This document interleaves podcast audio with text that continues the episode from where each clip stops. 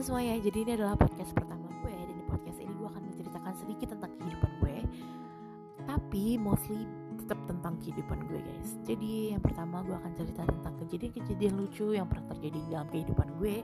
Yang kedua adalah gimana gue bisa tinggal dan kuliah di Thailand. Yang ketiga adalah gimana gue menjadi Thai stand. Dan udah itu aja sih. Uh, Oh ya sebelumnya perkenalan dulu nama gue Hars. Kalian bisa panggil gue Hars. Ya just Hars jadi gitu ya, aja sih semoga kalian betah dengan suara gue. Dan semoga kalian tune in terus biar gue bisa upload episode pertama dan semoga kalian suka so see you guys.